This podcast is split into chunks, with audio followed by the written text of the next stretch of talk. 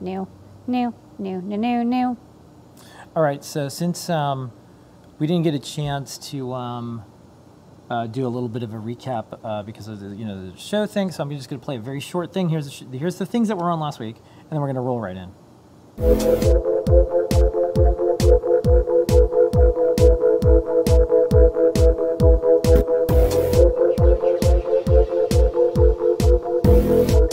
So that's last week, and those are still available on adafruit.com/new. Yes. So this week, new products. Good news, bad news, everybody. Yeah. So we got these limited edition Arduinos, and I have mine that I brought from home. Yes. We had only a few, and they're numbered individually. We didn't know which numbers we would get, and this thing is tiny. It's so cute. So this is the Uno Mini limited edition, and this is how small it is. So small. And I'm going to show a couple quick photos of it. And well, that's my what? Oh, that's the breakout. Yeah. Yeah. Well, but you know what? It was so small. I know. It looks the same as gold and black. Yeah. Sorry. So that's good. Sorry. Reminder. You're not going to accelerometer. You get only the Uno Mini. Yeah. But you do get. So that's the packaging, and like they, they went above and beyond.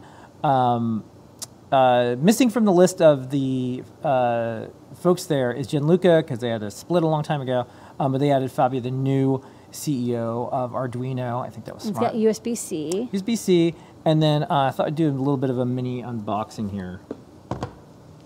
Okay. So this one's mine. This is in, and it's lucky number 13. You got to slide it over here. And you can see, this is it, and this is going in my Arduino museum.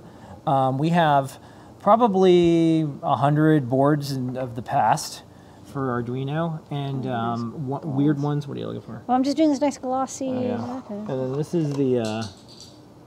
And this is the, this is mine, because this is 13. So I just grabbed this one out, and the news is we had them. Yeah. And I had to buy them as a regular person.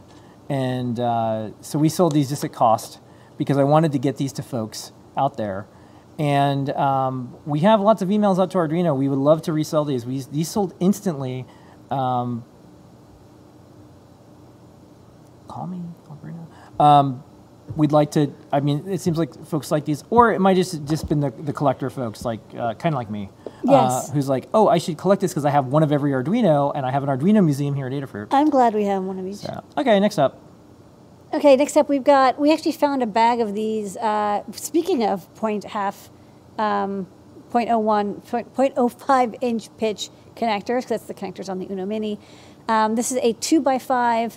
0.05 inch pitch, so it's half the pitch that you're used to with headers. We actually got a bag of these to use with our SMT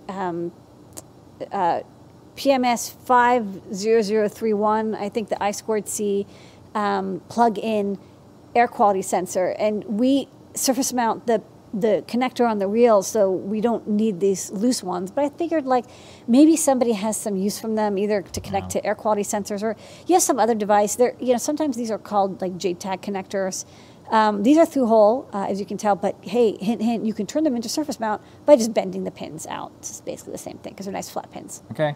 Next up, Simon Monk has a new book, Programming the Pico: Learn Coding and Electronics with the Raspberry Pi Pico. Here's some inside pages.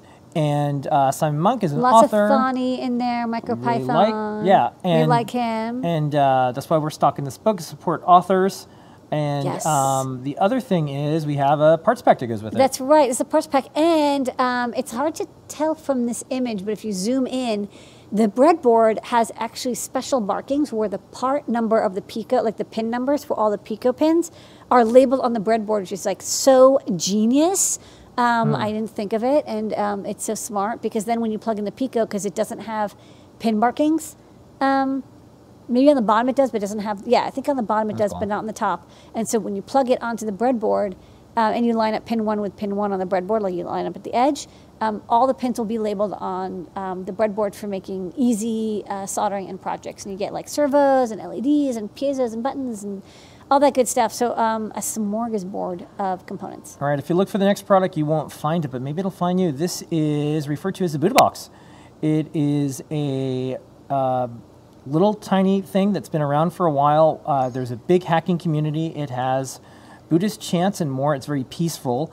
I've plugged in high quality headphones to it. I've plugged in crummy headphones to it. It has a very simple interface. You just turn it on. And it just repeats. And it starts repeating over and over and over again. You can plug it in if you want and things. And then Johnny, who is one of our lead shippers, took it for a spin.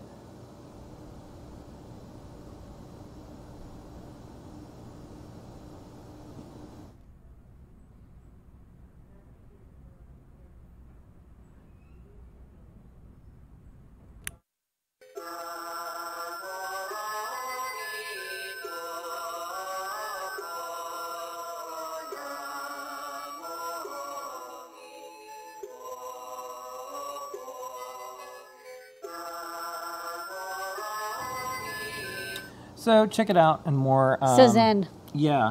I think I may have not put the one with the audio in it. But you know what? That made it even more peaceful. Yeah, maybe.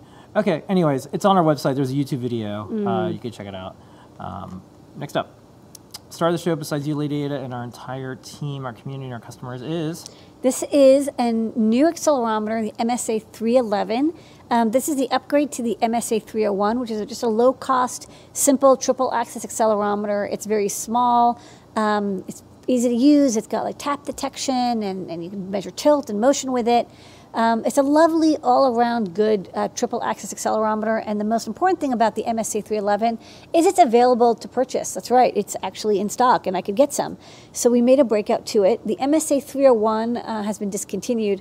The MSA311 is like 99% identical for use cases, but the I2C address has changed from 026 to 062.